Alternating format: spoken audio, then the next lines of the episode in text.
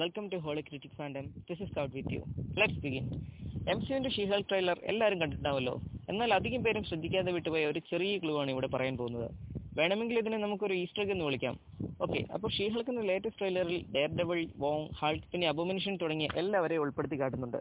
അപ്പോൾ വോങ് ഇതിൽ തന്റെ മാജിക് റോപ്പ് കൊണ്ട് വലിച്ച ഒരു വസ്തുവിനെ അറിയുമ്പോൾ അവിടെ ഒന്ന് സ്ലോ ചെയ്ത് പോസ്റ്റ് ചെയ്താൽ നിങ്ങൾക്കൊരു ഫോട്ടോ കാണാവുന്നതാണ്. ഒന്നുകൂടി സൂക്ഷിച്ചു നോക്കിയാൽ ആ ഫോട്ടോയിൽ ജോണി ബ്ലേസ് എന്ന് എഴുതിയിരിക്കുന്നത് കാണാം. ഇനിയിപ്പോൾ ജോണി ബ്ലേസ് ആരാണെന്ന് നിങ്ങൾക്ക് അറിയില്ലെങ്കിൽ പറഞ്ഞു തരാം.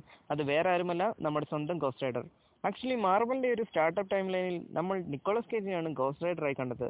ബട്ട് ഇപ്പോൾ മാർവൽ ആ ക്യാരക്ടറിനെ കാസ്റ്റ് ചെയ്യാൻ ഉദ്ദേശിച്ചിരിക്കുന്നത് ലാലാലാൻ ബ്ലേഡ് റണ്ണർ പിന്നെ റീസെന്റായി ഇറങ്ങിയ ഗ്രേമാൻ മൂവി സ്റ്റാറായ റയാൻ ഗോസ്ലിങ്ങിനെയാണ് സോ നിക്കോൾസ് കേജിലൂടെ നമ്മൾ കണ്ട ആ ഗോസ്റ്റ് റൈഡറിനെ തിരിച്ചു കൊണ്ടുവരാൻ മാർവലിന് ചിലപ്പോൾ സാധിച്ചില്ലെങ്കിലും റയൻ ഗോസ്ലിങ്ങിലൂടെ ഒരുപക്ഷെ ഗോസ്റ്റ് റൈഡറിനെ കൊണ്ടുവരാൻ മാർവലിന് സാധിക്കും എന്നതാണ് ഈ ഷീഹൾ ട്രെയിലറിലെ ചെറിയ ക്ലൂ കൊണ്ട് നമുക്ക് കാണാൻ സാധിക്കുന്നത്.